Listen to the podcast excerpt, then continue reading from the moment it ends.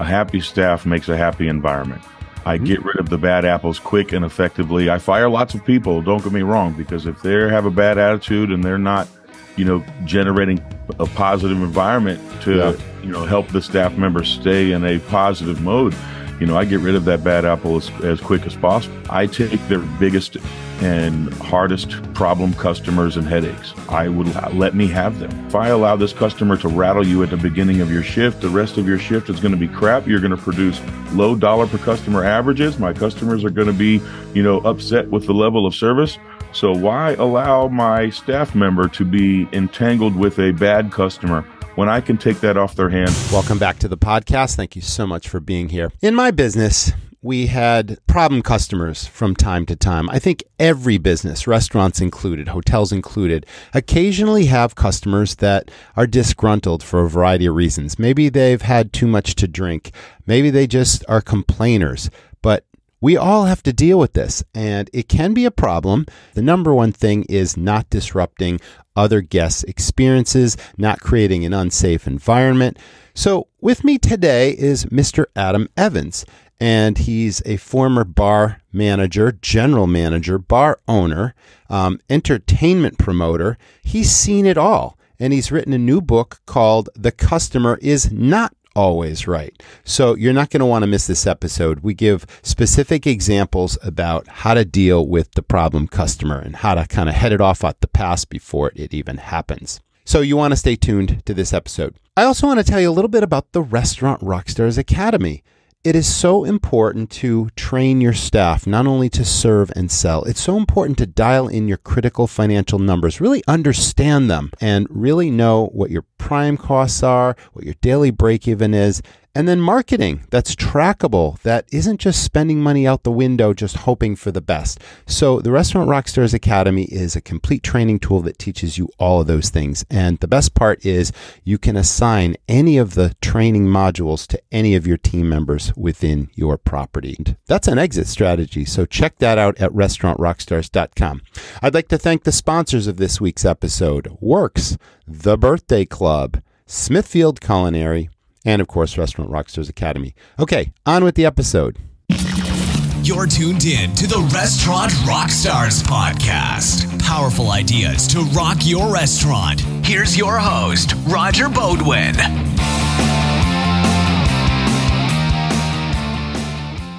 At Smithfield, they know that to meat lovers, a great serving of their favorite cut is so much more than just food. It's an experience, one that keeps them coming back to your operation again and again.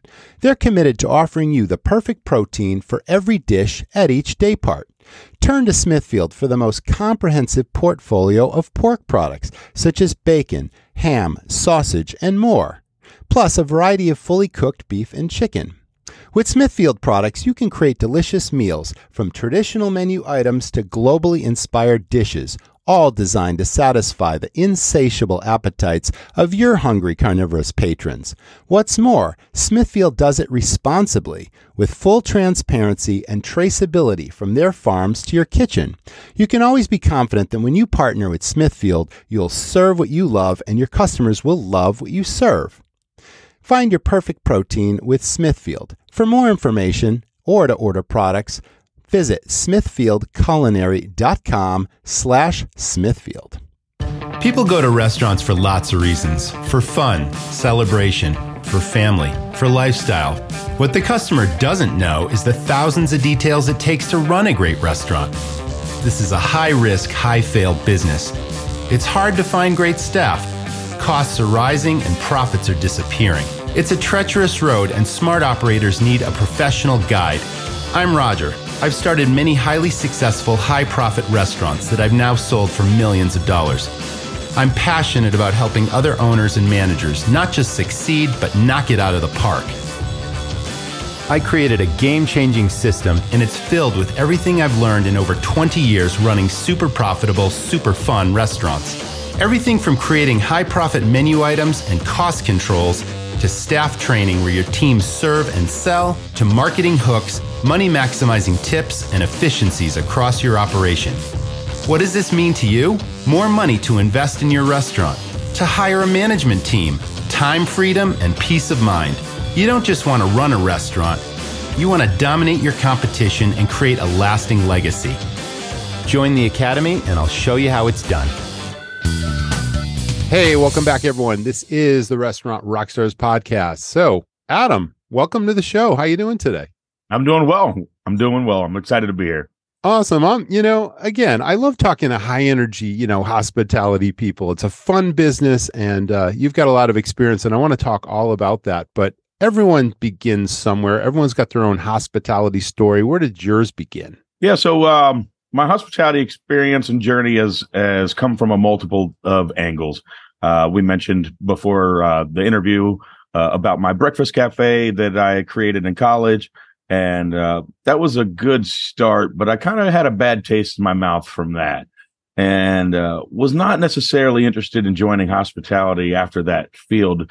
And I've always been in the entertainment space of bars and restaurants and nightclubs. And the more and more uh, parties and events that I threw across multiple venues, uh, I really gained a, an incredible following of people that enjoyed what we had to offer and, and what we provided to our customers.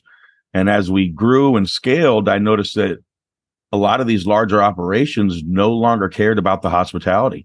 And my customers were getting stiffed over and over. And uh, waiting 30, 45 minutes for drinks and had bad experiences. And it was my marketing and advertising and promotion that brought these people here. And when they didn't get the hospitality they deserved, they held me accountable personally. Mm, even though I would in the middle. most of the time at the beginning of my career just rent somebody else's facility for parties and events.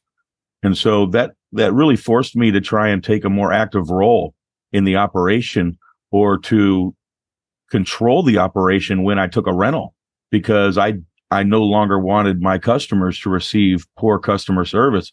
And when you're standing on stage with the entertainment and you're providing the fun and the atmosphere, and you're doing the hard part by getting people here and keeping them for long periods of time, and the establishment isn't doing their job when it comes to collecting the, the revenue that's inside the building already. I mean, uh, you know, I just got tired of watching establishments fail and my customers just be disappointed, and I had to take a more active role.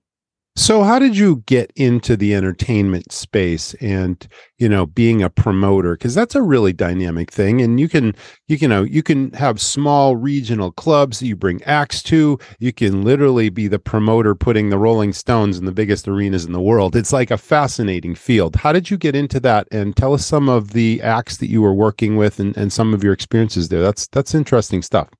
Yeah so um in uh 2002, I started a uh, music entertainment magazine in Fort Myers. Okay. And, yeah. Uh, I, you know, I come from a like a graphics design background and uh, media background. So there we go. Uh, you know, fresh out of uh, Cypress Lake Center for the Arts, I started this music publication. I printed 5,000 copies monthly from the Fort Myers News Press. Did my printing, and uh, I would pass them all out for free at the end of club nights uh, to people and events, and and we called it street smart distribution because we would hand them go hand to hand to the people that are in this scene and in that lifestyle. And uh, as advertisers were buying ads in my uh, publication, they noticed that I was also putting in the work to do you know the promotion and the marketing and uh, I was really young at that time. So, I mean, I took the photographs. I did the, you know, uh, I had a, a very well known guy now uh, become the director of my marketing. Uh, so the publication was called 239 Magazine. It's when uh, Fort Myers switched from 941 area code to 239. And uh, Ronnell Levatte was the director of my marketing. He's uh, Mr. Big Gates, which is Plies' brother, helped launch Plies, the rapper's career. Oh, um, he awesome. he really helped me with my marketing and my mm-hmm. publication, mm-hmm. and and um, uh, because he was throwing shows and concerts all the time anyway. And he was also the director of my marketing. He would team the magazine and publication up with the events, and I would help him, you know, with the promotions and the other side. And so, really early on, before Big Gates Records got their start, uh, I did a lot of stuff with them, uh, and as far as events. And as they kind of grew and left my market, I kind of picked up their void a little bit. So, So spending a lot of time in these entertainment venues, bars, selling alcohol and that sort of thing. Did you see opportunity there? Because you then went on to to you know to found bars and stuff, and you were bar owner. Like, was that the connection, the the initial start so- to it? so for me, it's always been the love of music, you know, that kind of Yeah. led to Okay. that. And, um, Yeah. you know, I kind of tell people, I joke around that, uh, you know, had I known a passion for music would made me an alcohol salesman for life, I may have reconsidered, you know, my, my love affair. But, um, you know, that goes hand in hand, you know, in order to pay and provide for the entertainment, you have to sell food or drinks to justify the expense because Certainly. price alone doesn't cover it most of the time. And if it does, uh, you know, the margin is small, as you know. So you you have to to be able to capitalize your income is in as many different ways as possible to to cover the expense. And when I first started throwing shows and events, you could get high quality artists for five and ten thousand dollars. Now these guys want twenty five, fifty, hundred thousand dollars for Wow. No that are not even quality. And so yeah. uh, you no know, their kidding. ego and their pride uh, makes them demand a dollar Mhm. amount that I, I think is unrealistic with business because, you know, an operation can only generate so many dollars, you know, when it's maximized. If my capacity is a thousand people, yes. and, you know, my average customer, including admission, is forty dollars a customer.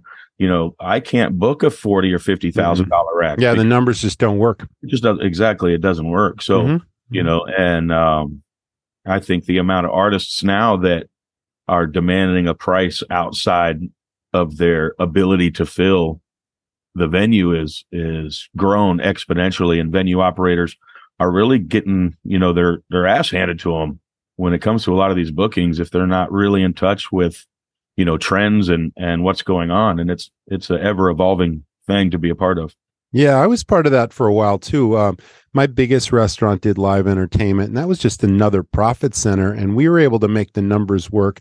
Uh, well, first of all, we did acoustic musicians quite a bit, and you know we'd pay three, four hundred bucks for a couple hours, and this guy would like play everything from you know Cat Stevens to Beatles music, the stuff that everyone wants to hear. No, that's a winning formula because it's non-threatening. It's a nice, Yeah. relaxing atmosphere. You don't got to hire twenty extra security guys. Yes, no security for that. But then on weekends, Fridays, Saturdays, we'd have bar bands that would come in. And then, yes, we needed a security team and all that. And we'd charge cover at the door. And our biggest shows would be 20 bucks at the door. Most shows would be $10 at the door. But we'd get two, 300 people in there. And the band would charge us $1,500 and we'd make money on the cover, but then we'd sell a ton of alcohol. It was a totally winning formula. But it wasn't at the kind of, you know, the, the big leagues you were playing in with some of these bigger, bigger acts and stuff, certainly, but on a smaller scale, you know. yeah, we- and I, I tried to downsize from, you know, when when a lot of these acts, you know, it used to be if you had one hit song on the radio, you were never going to be more than ten thousand dollars. You know, now these guys have one song and they want forty thousand dollars out of the gate. It's just absolutely unrealistic. So uh, that's why I purchased a smaller bar in Ybor and went away from from giant concert promotions for a while. Mhm. And I stayed at that kind of thousand dollar band level for a while, and we did really well. And and uh, when during the pandemic we sold that location, and uh, we're waiting for real estate prices to come down, and we're going Yeah. to to Okay. strike again for sure. because now you've got a consulting firm and staffing and all that for hospitality. We'll get into that in a moment, but I'm still interested in some of your bar experiences Yeah. because because that probably is the segue to the book we're going to talk about. You know, Absolutely. the customer is not always right, which is yeah, there's a little paradigm shift there and I like the name of the title. It says it all. It's great. But is that, you know, some of your experiences because you've been a general manager for a long, long time in hospitality, you're bar owner, and obviously you've got a million stories to tell. And the bad customer enters into some of these stories as they did for me. So let's let's get back to the bars for a moment. You were in that for quite some time, and you know, there were challenges in running bars. It was a profitable thing to do. But then, did you need security teams and did you have bad customers and you had bar fights like we did when we first started? Like, yeah, all that stuff went on. Yeah, no, absolutely. So, um, what I do very effectively now is mitigate risk, Mhm. and uh, Okay. you know, just um, because of my length of experience in in doing these types of things.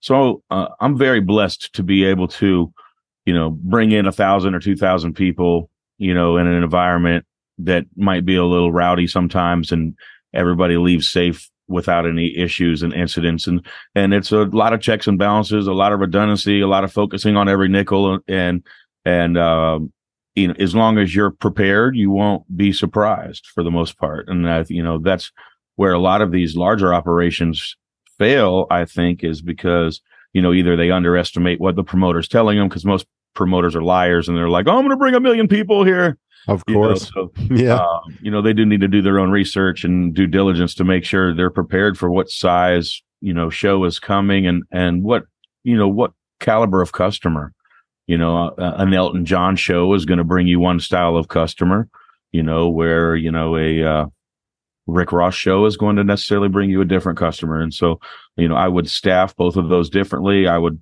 uh, stock those bars with different alcohol I would, you know, have different security companies work both of those types of concerts. And this might be the same venue doing one show one week and another show next week. You have to have the, uh, the versatility to, to understand how to be prepared for each, each show. You know, if I'm doing a, uh, a death metal show, you know, I'm going to probably even book a completely different security team and have a lot of the same protocols that I will for a Rick Ross show. You know, just we're going to be serving, you know, more Jack Daniels, and we got to prepare for that versus Yeah. That you know sense. some of the other alcohol. So, um, you know, if you're in a venue that has the same clientele over and over and over again, it makes it easy because you can stock your liquor pretty easily, your food stuff pretty easily, you know. But um, most venues in today's environment have to provide different styles of entertainment in order to be successful. Even, you know, giant bars that are rock bars or country bars still have a hip hop night or a top 40 night or an alternative lifestyle night. And, you know, it's, it's staffed differently.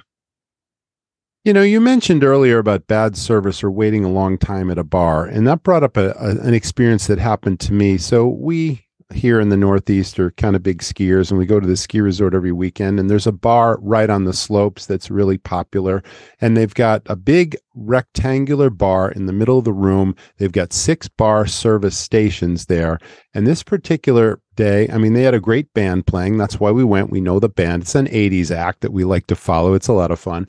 Anyway, I waited 25 minutes for a drink, and every one of those bar stations had a line 10, 15 people back. And obviously, these bartenders didn't have time to be very personable to the guests. They're just slinging drinks as fast as they can, but they're like, favoring certain people. And even though I'm in front of this person, they're missing me and they're serving this person. And I'm watching this happen at multi stations for 25 minutes. And it's like, they didn't have any satellite bars set up that would sell quick beers. Like, here you go. And None of that was happening. And, you know, you just got to wonder.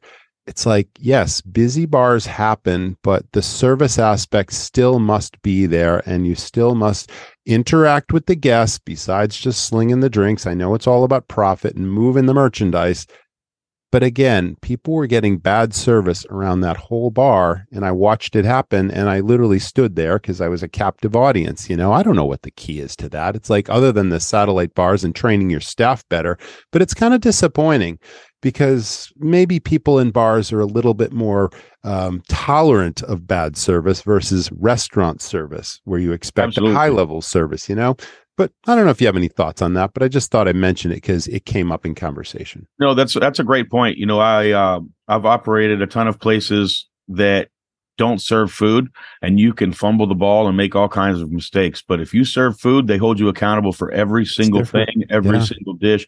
You know, and uh, restaurants are held to a much higher level of scrutiny, and even bars that serve food than than a bar that does not. And Right. um, you know, which there's no reason for that. And uh, for me, the hospitality is the win because that's what separates me from so many other bars and restaurants that have been open longer than than places that I own or operate is Thank you. customer comes to me I I literally give them what they've been missing at every other establishment.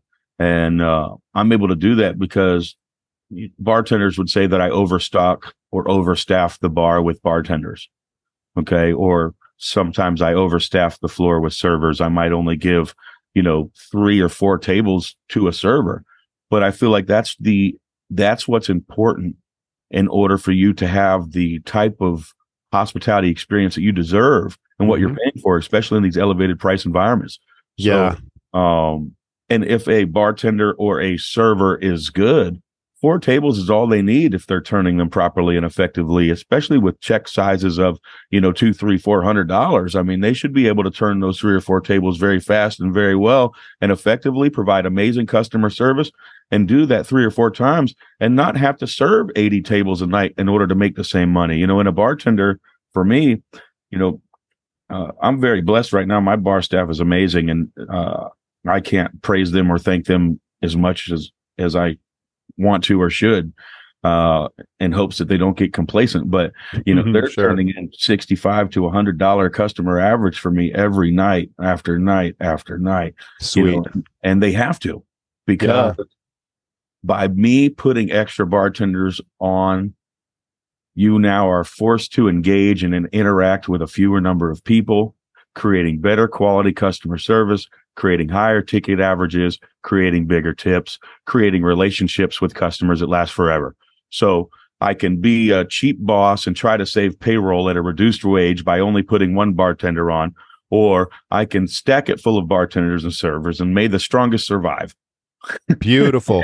I am so appreciative that you shared that comment because, again, there are those that um, have limited thinking. And again, they're thinking about a cost, not an investment, an investment in better service, like you said, and cost effectively, your service and your bartenders on an hour per hour basis are generating tons of money for you while providing this better service. So it's kind of short sighted to look at it like, oh, I'm just going to put one bartender on or I'll slam that server.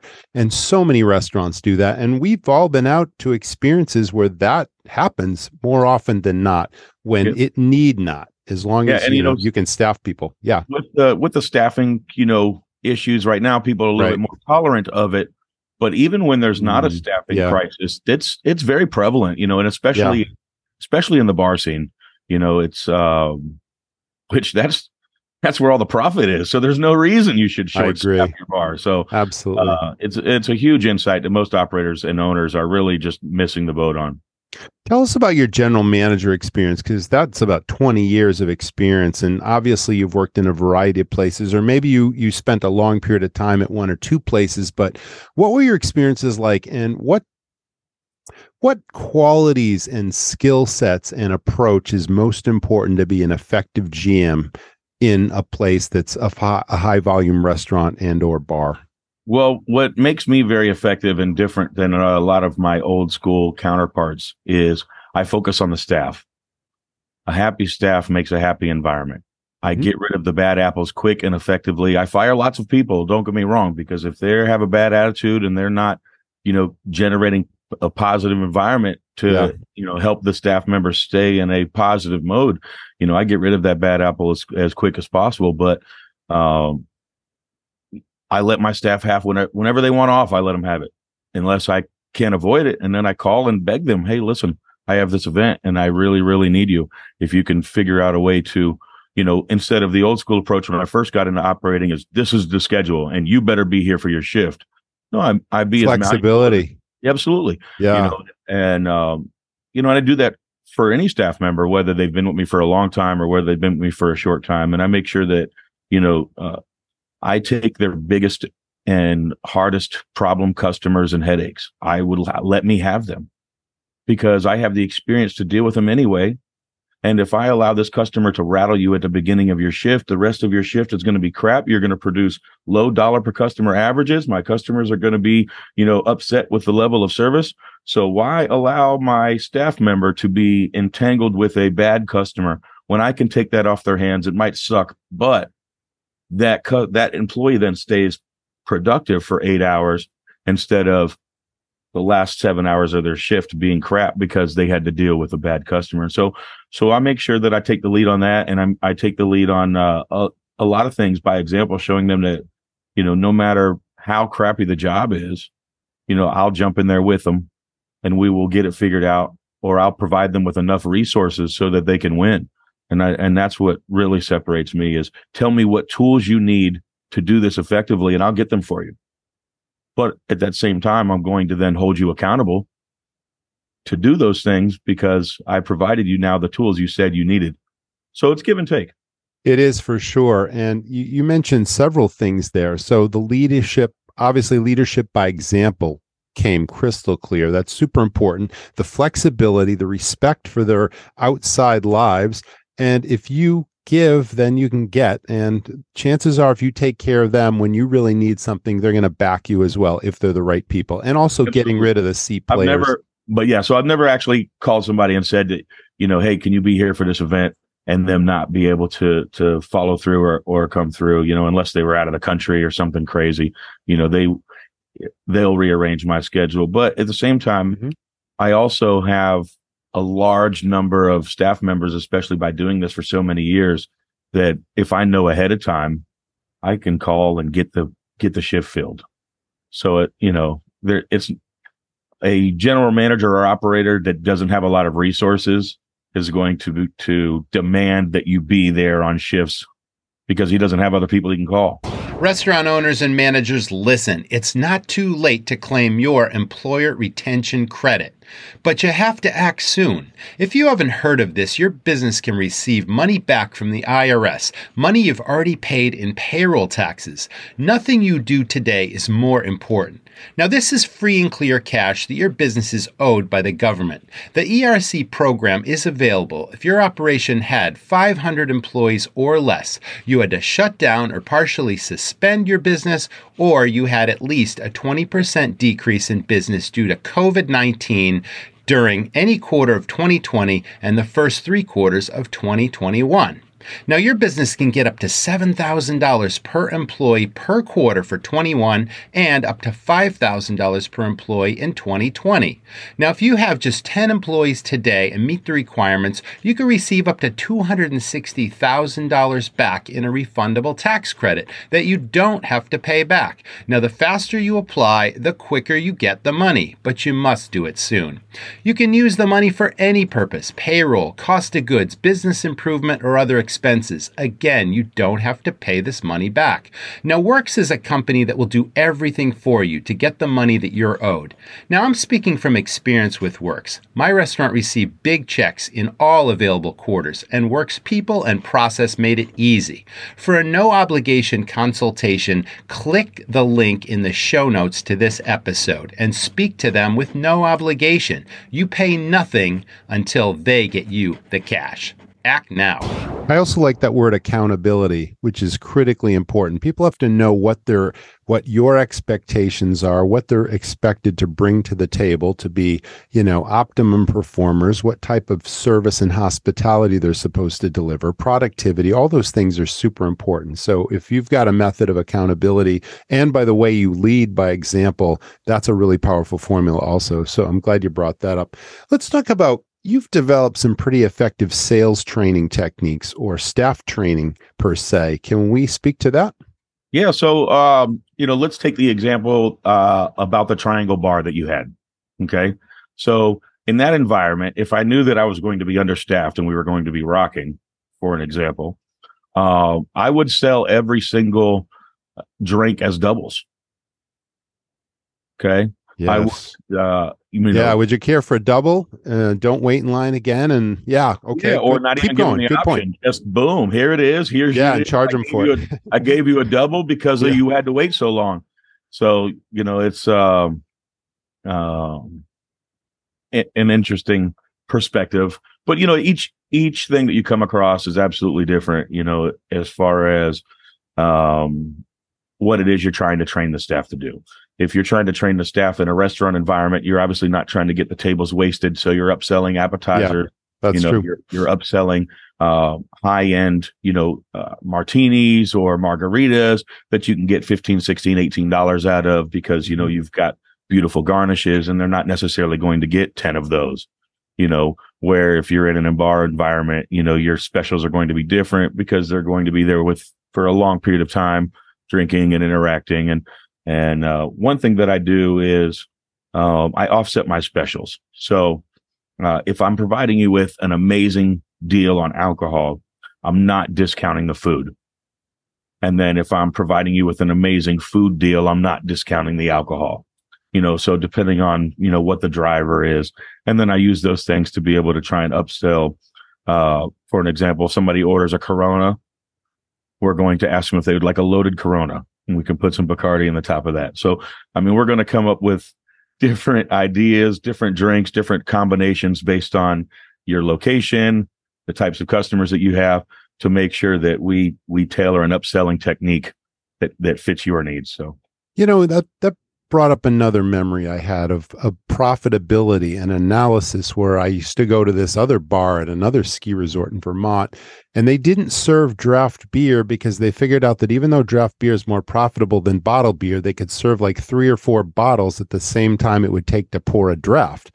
You know, it's like, okay, there's so many magic formulas in this business to really optimize service, not only from not keeping people waiting, but really maximizing the number of people you can serve and still making money. And that's and have, super interesting. And you have to look at the metrics for each location, you know, um, mm-hmm. because what works well for, you know, one location that has that type of volume, another location that doesn't have that type of volume, where they don't need to serve that many beers in an right. hour, mm-hmm. you know, they are going to be better off with the draft system. You know, I uh, I had a uh, location in Ybor City that was that had 40 beers on tap. And uh, as the local craft beer craze started to switch to the seltzer craze, I slowly switched yeah, that from right. 40 beers to 20 yeah. and down to 10. And, uh, you know, uh, we only keep eight to 10 draft beers now because, you know, I feel like personally the seltzer beer craze kind of killed the draft, the, the craft beer craze a little bit. Do you think that has legs? I mean, you're talking about a trend that's hot right now. It's been hot for a while. And I think it started with like hard ciders and, you know, twisted tea and Mike's lemonade and all those, you know, those specialty drinks. And then it suddenly hit the white claws and the seltzers and the beer seltzers and all that kind of stuff. And there's an endless variety of products you can sell in a bar. And some things come and go and some things really last a long time. Do you see this seltzer craze continuing? Well, right now we're selling a ton of high noon and we're not selling any White Claw like we used to. Uh-huh. Where we used to sell a gazillion cases of White Claw. Uh, but that was also when they were like the first, yeah, seltzer kind of sure. first rollout, yeah, crazy marketing going on that wasn't even affiliated with them. They had some comedians that that uh, made some parodies of their drink that really just kind of helped them take off. Um, and we threw some really fun White Claw parties early and and when it first started coming out. Uh, you know, and I think part of that is because we're ahead of the trends. Um, now we, I, I just did my order. I ordered one case of variety, um, you know, where I ordered 10 cases of high noon. So, um, but I, I anticipate the high noon to fade out. Yeah. And you got to well. be on top of it and know when things are going to shift, obviously. So you're not sitting on inventory. Obviously, unopened cases you can send back to your distributor, but still, always being progressive and proactive and knowing when a trend is probably dying out and then be ready with the next big thing to roll out to your guests you know that's i'm sure uh, that's what sounds like you're totally on top of all the time. Yeah that's um and it i ask myself this question all the time is how am i so on top of the trends? Because that is something that i am very on top of you know and uh, as i get older I wonder how I'm able to stay on top of the trends. When I was younger, uh, as a young operator, it was easy because I was like, "Oh, this is." You were the customer too, right? right? You were like exactly, in the forefront you know? of it all. Yeah. Um, you know, now there's a 20 year gap between me and my customers, and yet I'm I'm still blessed to kind of see the trends coming and and stay on top of those, and you know, being able to be flexible. Um, you know, your staff knows the trends Yes, they do. Just by having a good relationship with your staff, they know. They yeah. know what's coming. You know, if they say get this liquor, get it. You know what I mean? Why not? They've had lots of requests for it. They think it's hot. They see it out when they're out and about in other places. It's like, yeah, they got an eye for this stuff. You're, you're absolutely right. Involve your team and mm-hmm. in, yeah, ask them. Order a couple of bottles. So what if it doesn't work? Put it on two dollars yeah. special for happy hour. Blow and it blow out. Blow it out. Yeah. yeah. Uh, one failed trend, for an example, Empress huh? Gin uh, was super hot on TikTok. This purple gin. Okay, I ordered a couple bottles. It's absolutely horrible. Nobody wants it. Okay? Where's it come from? Um, I uh, I think I ordered from Southern Wine and Spirits, but I don't know. I don't know the major brand or anything okay, behind I, it. Yeah, I wasn't even Never, familiar with that. But you said it's purple. It's it's a purple bottle of gin. It yeah, comes yeah. out purple. Um, oh wow. Okay. On TikTok, the staff showed me the TikToks, talked to me about it. I bought a couple bottles, even though in my heart I didn't think that it would catch on. Mm-hmm. Um, but I still have those same couple of bottles with the exception of the one or two drinks the staff wanted to taste, you know. So Yeah. but that's an example of a failed trend. You know, High Right. Noon was a win. One of my bartenders talked to me about High Noon, and um, she's a fraternity girl, Mhm. and uh, she was just like, um, nobody's drinking White Claw anymore. Everybody's drinking High Noon, and I bought it, and we sold out the first week. And you know, part of me, I think, is because she was pushing it. But so what? If that's what your bartender wants to push, order the product. Right. Sure. You know. Excellent advice. Let's talk about Bar Almighty. How did it start? What is it? What do you do? What are your specialties? And I like the name. Yeah, so Bar Almighty kind of um it started really on accident. I had to name it. Um I have a ton of requests from other owners and operators that always want plug and play bartenders or servers at the last minute. Uh because you know, I throw a lot of parties, I know a lot of people, I've got a bunch of email lists and, you know, party lists and and Yeah. employee lists. You know, I uh do big events sometimes where I need 50 people and small events where I need 3, so the, so they contact me a lot for for last minute staff and uh, I never charged anybody for it ever for a decade. And I just, um, Goodwill, huh? well, just it started as you know, I just wanted favors Oh, when I needed a favor. You know, Sure, all sure, sure, I'm out of cups. I now I now have somebody I can call and go get cups from. If my bag in the box broke and it poured out my last bag in the box of Coke all over the floor, and I still have a room full of people. And I need to go somewhere and get it. I now have somebody that I can go and get it from. So it really just Yeah. kind of started out was the like uh, network. yep. I just wanted to increase my network and my value, and and uh, it really snowballed to where I just started putting people together in their own online group, and now I've got some online groups that hire thousands and thousands of people, you know, every year, right from my own networking group, and um, I still don't even take a piece of the action on that, and we're just now starting to focus on full time placement for you know general managers and chefs uh, and high level hospitality people. Um, the short term staffing stuff is uh, not even something that we're really going after hardcore. It's just my existing network of people that have needed staff for long periods of time. We're starting to monetize it and and give it some formal structure. Um, you know, and and part of my part of my exit strategy from the late night bar and nightclub and restaurant business. you Uh-huh. know, and, uh, Can't be there till 3 a.m. anymore. yeah. So, you know, I don't have too many 3 a.m., 4 a.m. nights uh, these days, but I still have two or two or three a week, but it's a lot different than six a week is what it yeah. I hear you. Yeah, I retired from that a long time ago, but I remember being the last person to close up after the band has to pack up their gear for two hours after they played a four hour show. It's like, oh my God, hurry it up. Get out of here. Load that van and cruise. So I, I ran a place called the Ybor City Jazz House, which was Mhm. a, an amazing place. It was uh, one of my favorite buildings to operate because of the live music was just so amazing and and some of the bands we had. But same same scenario, you know, the uh, uh, on their last, we would try to get it so they played all weekend, but a lot of times we weren't able to do that. So you know, last person waiting for them to Of course. undo all their gear and Nice. be excessive. So. Well, that's cool. I mean, you're diverse, you know, very diverse skill set and diverse series of experiences. So now you're an author. And uh, this is Yep. really interesting. And obviously it's it's just many, many, many years of experiences that gave you the material to write this book. And it's called The Customer is Not Always Right. So again, the title's great. Tell us about the brainchild for that and tell us about what we learn and how we can apply the information. Yeah, so um it's a little tricky because it makes it sound like, you know, we're not interested in the majority of customers, but that's really the opposite case. Uh, we're looking for the customer that is a problem customer, the one that's definitely not right, the one that's breaking all the rules per se, um, and minimize his exposure to the quality guests, minimize his exposure to our environment, minimize his exposure to our uh, staff, and uh, try to find ways to keep them from even coming back and, and entertaining your establishment. And you can do that through a wide, uh, wide variety of different things from, you know, uh, the types of food that you sell, the types of drinks that you offer, the drink specials that you have, the, you know, interior, the environment, the music playing, the, um, dress code at the door. So, you know, it doesn't necessarily give you all the secrets, but it, it's, uh, there's some really good information in there. And uh, when my kids started to get a little older, I wanted to uh, start formulating as much information as possible so they didn't just see me as a, you know, uh, bar, restaurant, nightclub operator.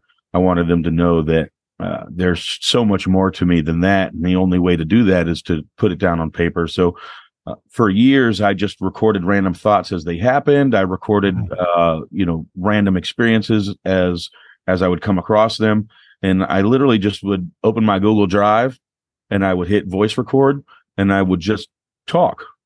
And then, um, you know, a few years ago, I started formulating those into, you know, uh, complete sentences or or complete paragraphs and thoughts, and grouping them together. And the book that I kind of first created, the, the rough outline, was probably about three or four times bigger than the book that I released. And uh, I just thought it was important to kind of separate the thought processes into smaller individual books so that, um, you know, it wasn't like one r- giant run on sentence. When you're trying to talk to owners and operators, it can get very boring. You know the stuff that you have the information that you have although the information is very valuable it's very intense uh, you know lots of examples. But if this isn't your niche it can get boring. You know if you're not a restaurateur that gets excited about learning how to increase your profit it sounds like a boring topic so uh, i took the first book and i took all these ideas that i had and i uh, screenshot people that are inside my own hiring groups that were complaining and talking about the same things. So I took a little bit from random bartenders, owners, and operators that publish inside my own groups now their thoughts and stuff about the industry. And I correlated that with with the things that I was talking about in the book to try and give it some examples. You know, um, one thing that I gave many examples of is uh, the illusion of extra ice inside your drink. Okay. Most oh, people yes. think that a drink packed full of top of all the way to the top full of ice is watered down. When in reality, that makes the drink stronger because I'm only able to use a little bit of cranberry or a little bit of Coke because there's no room Good left. Point. Absolutely so right. most, yep. most people, when they see lots of ice, they think you're watering their drink down. When in reality, if you use only a little bit of ice, then half the cup is cranberry juice and mm-hmm. they're going to complain regardless. So, um, you know, yeah. and I took a bunch of those examples. I put the, uh, you know, customers and bartenders complaining about customers that did this. And then I kind of broke down why it's like that, the science behind it and why it's important that you do it this way. And, and, um, you know, there's certain establishments that you run into where every drink you pour, the customer is going to complain that it's not strong enough. So you have to find ways to combat this. And, you know, when depending on what your house pour is, if you're an ounce and a quarter or an ounce and a half, you know, if I've got a nine ounce, you know, uh, rocks glass or, or highball and I pack it to the top full of ice and I pour an ounce and a quarter, an ounce and a half, I only need a little bit of juice left. And when that customer tastes it, he feels like he's getting a great drink. It does. Yep. And you haven't ripped off the staff. You haven't ripped off the establishment. You've given the customer exactly what he's paid for. And he can probably buy more drinks because he's not going to get drunk as fast, which will increase your tip, increase your your profit. So, you know, just little tricks like that are super important to the bar science, you know, of it. The uh, another thing that I do is I use a wider straw than most people. You know, I uh, I kind of get rid of the stir sticks. I don't use the stir sticks. I use a shorter, wide straw, and um, you know that way their stir stick is a wide straw. You know, and they take a little sip with that, and all of a sudden it's gone that fast. And now I was going to say exactly that'll sell you another drink faster than a stir stick will. That's right. So I literally yep. throw all the stir sticks out at any place that I go to. It's like, you know, uh, and I'll replace the stir stick. It's just a it's a real fat stir stick. yeah, fat. yeah, not the skinny ones that would come to mind when you call it a stir stick, right? It's got a little exactly. tiny hole, and it's like you can nurse your drink all night long with one of those things. That's right. No, if you come to my establishment, we're drinking, drinking. We're not sipping. yeah. So bad behavior isn't always about alcohol because there's certainly obnoxious guests that aren't under the influence of alcohol and they just come in because it's their personality, it's their attitude. So you see both kinds. Yeah, But- we get that in the restaurant side all the time, you know, especially people that complain over and over about the same things or people that are just looking for something free, people that are being nasty and malicious. Um, Mhm. And for me, um, I will pay the tab and embarrass the customer. Oh, I've I've not Just- heard of that happening. Very common, but go ahead. Yeah, because um, very few and far between. It's not like a regular practice. Sure, sure. If But when it happens, yeah. you've you've you've thrown everything in the book at trying to fix the relationship. You know, you've um, replaced the meals, you've comped some appetizers, you brought them a free dessert. You know, and they're still just belittling or or degrading your staff, or they're just an absolute. You know, uh, you- just don't want that customer ever to return because nothing about that experience was profitable or beneficial. Everything about that interaction disturbed all the other guests in the dining room you know? So you know not that those customers come often but when they do Yeah. you have to, their behavior is drastic. You have to meet drastic behavior with drastic behavior you know? And uh, you have to show the staff that you have their back and you're Zero not going to customers to treat Yeah. them like that you know? So Mhm. um I'll, I mean, I'll literally go and take their plate while they're eating and say, don't worry about paying for this meal. I'll take care of it. Just leave. Because what else are they gonna? Well, yeah. I mean, the Why? meal is gone, and it's you like, know, they're hopefully going to be so embarrassed that they never come back. Yeah. I don't care if they write a And they're going to leave immediately and not cause an even bigger problem. Exactly. You know, at this point, I'm already taking the loss. You know, I just don't care. I'll, I'll pay for the loss out of my own pocket before I allow that type of behavior to continue to disrupt my dining Yeah. room. Right. you know, with a dozen other tables that are all enjoying the quality of service that we have to offer, that are all respecting the, you know, the waiters and waitresses that we have, providing the best service that they can, at their ability, you know, and um, most people love that approach. Let's go back to something you said earlier. Um, you take it upon yourself to disarm all these problem customers so that the staff don't have to deal with it because clearly you made a point that you don't want to ruin that person's night so that it then affects guest service with other tables and the next Plus, couple hours save- on the shift, you know? I can save the customer relationship too. Yeah. But here's where I'm going with this. Yeah, good. timing is important in any situation. And it is also important that you mentioned, and is common sense, that you don't want to negatively affect anyone else's guest's experience around this problem situation. Is it possible, or do you, do you even recommend that somehow we train our staff to be the first line of defense and diffuse a difficult situation? I mean, is that a Yeah. bad idea? No, no. Uh, I always want to fix it first. Always, always, always. No matter what. You know, Yeah. sometimes somebody's just having a bad day. You know, and and uh, when you're able to fix it, they'll they'll realize that they had, you know, a, a negative interaction, and they'll some you know apologize. Um, especially you know, problem customers that you've won over can become customers for life. So for me, Yes, you're right. That's the, that's the other reason why I want to tackle that problem customer because if I have a chance to win and fix that customer, that customer will never be a problem again. He'll know my name. He'll know my staff's name. We Yeah. will have shown him and proven to him or her that we will do whatever it takes to fix the relationship. You know, so when you They'll tell other people too, and po- and give you positive reviews and stuff. You're absolutely right. You can turn something around, and that that touches on the lifetime value of a guest. absolutely know, huge. And think about if that person now becomes your biggest fan and drives other business to your place, on top of continuing to come in for years and years and years. That is a huge win. Yeah, I agree 100%. And that's Yeah. the other side of why I said I want your problem customer. I don't want your problem customer so that I can go and, Yep. you know, uh, create an even more negative experience for that customer. I'm going to go and try to fix it.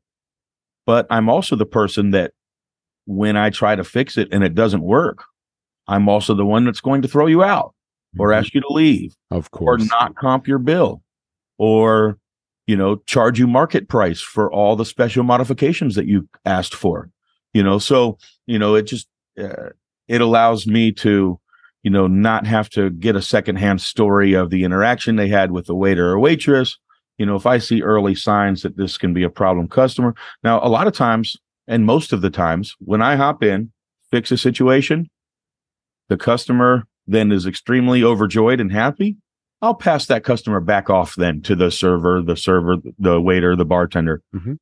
If that problem customer continues to be a problem customer, then I'm going to expo the food. I'm going to run the food. I'm going to put the food order in. I'm going to personally run the drinks. I might even personally make the drinks because I want to be able to combat whatever thing that they're going to say about the drink not being strong enough, the food not being right, the food being too cold, whatever, you know, because sometimes customers that are complainers, they're going to complain their entire experience I've seen as that. you, Yep. as you know.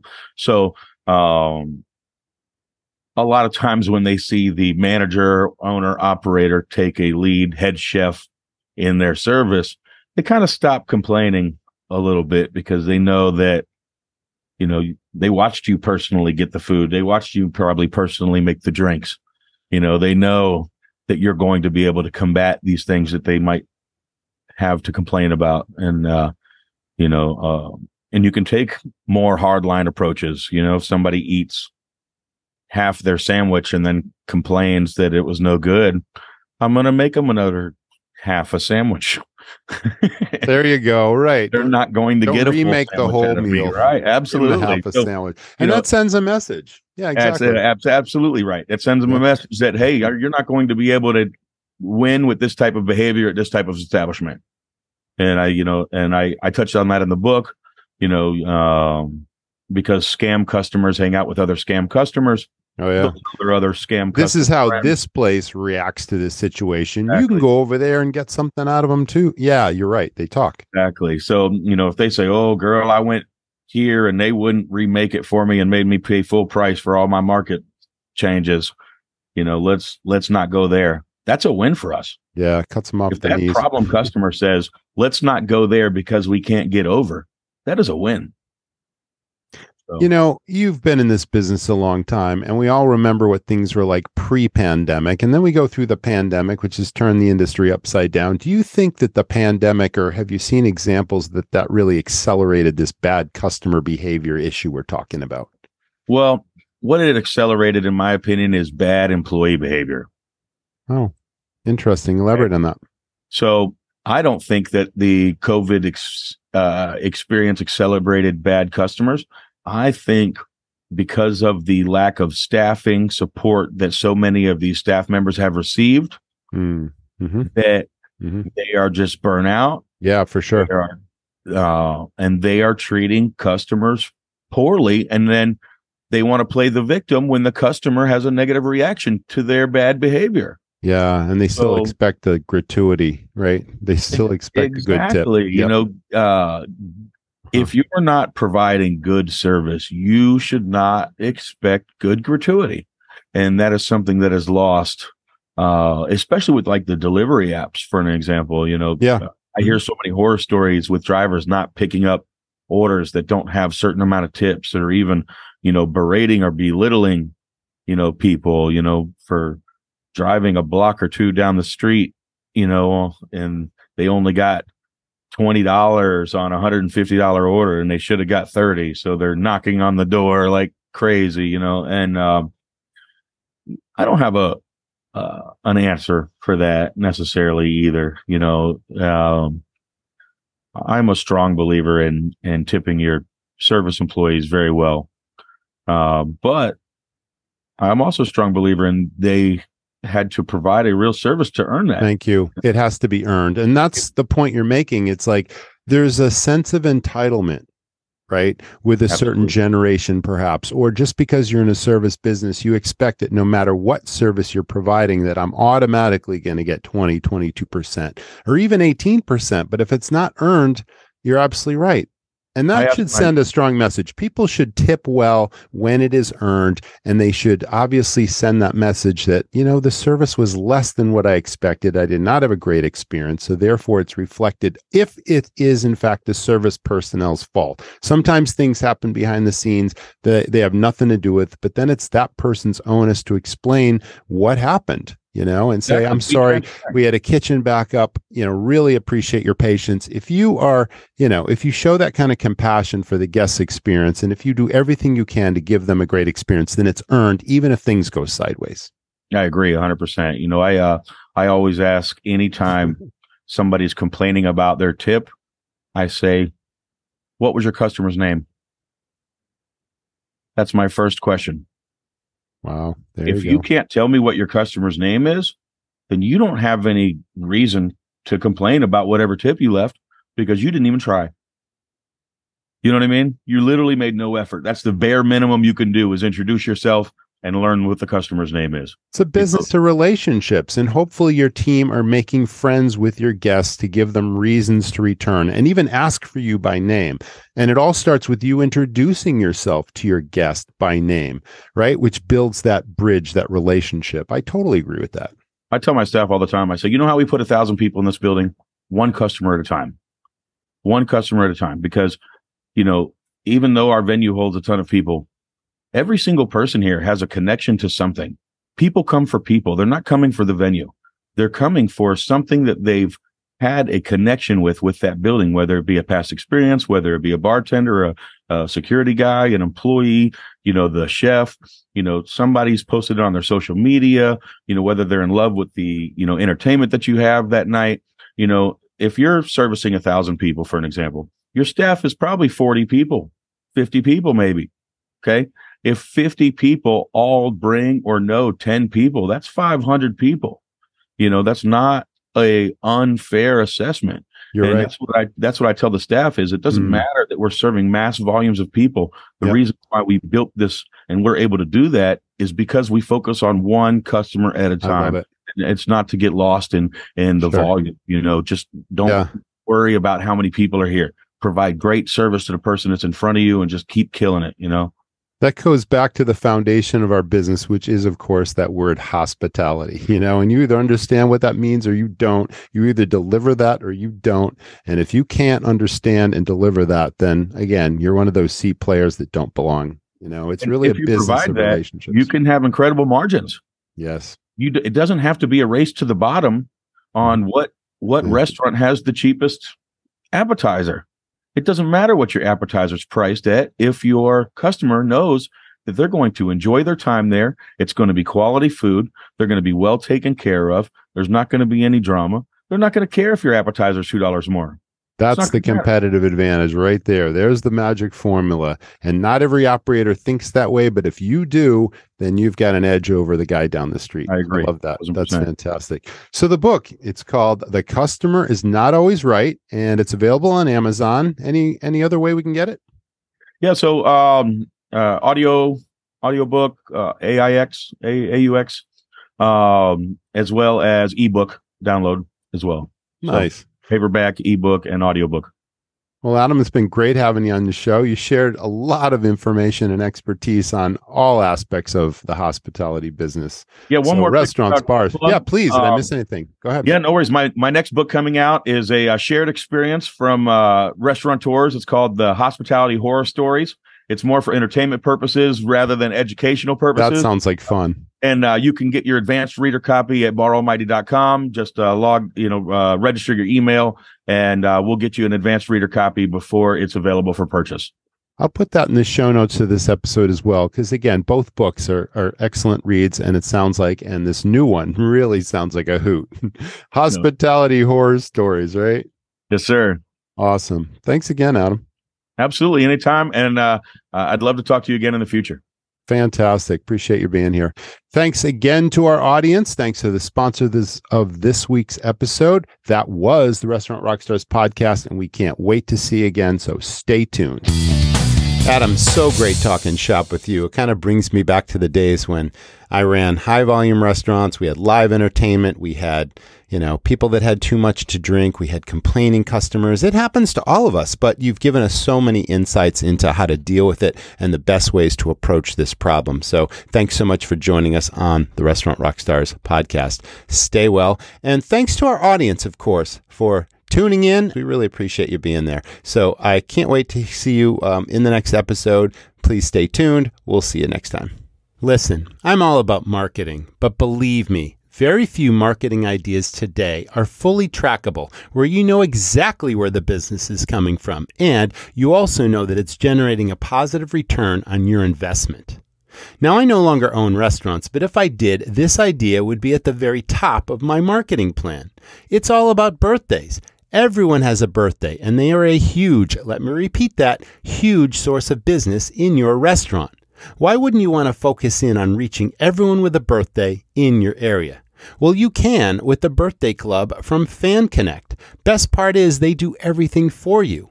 You get a turnkey marketing system that sends birthday cards in advance, inviting people to celebrate at your restaurant from your area code, plus a sign up strategy for your existing customers. New business, repeat business, higher check averages, and a massive customer database. You can get all this with the Birthday Club. Check it out and sign up now at getfanconnect.com forward slash birthday rockstar. Thanks for listening to the, the Restaurant Rockstars podcast. For lots of great resources, head over to restaurantrockstars.com. See you next time.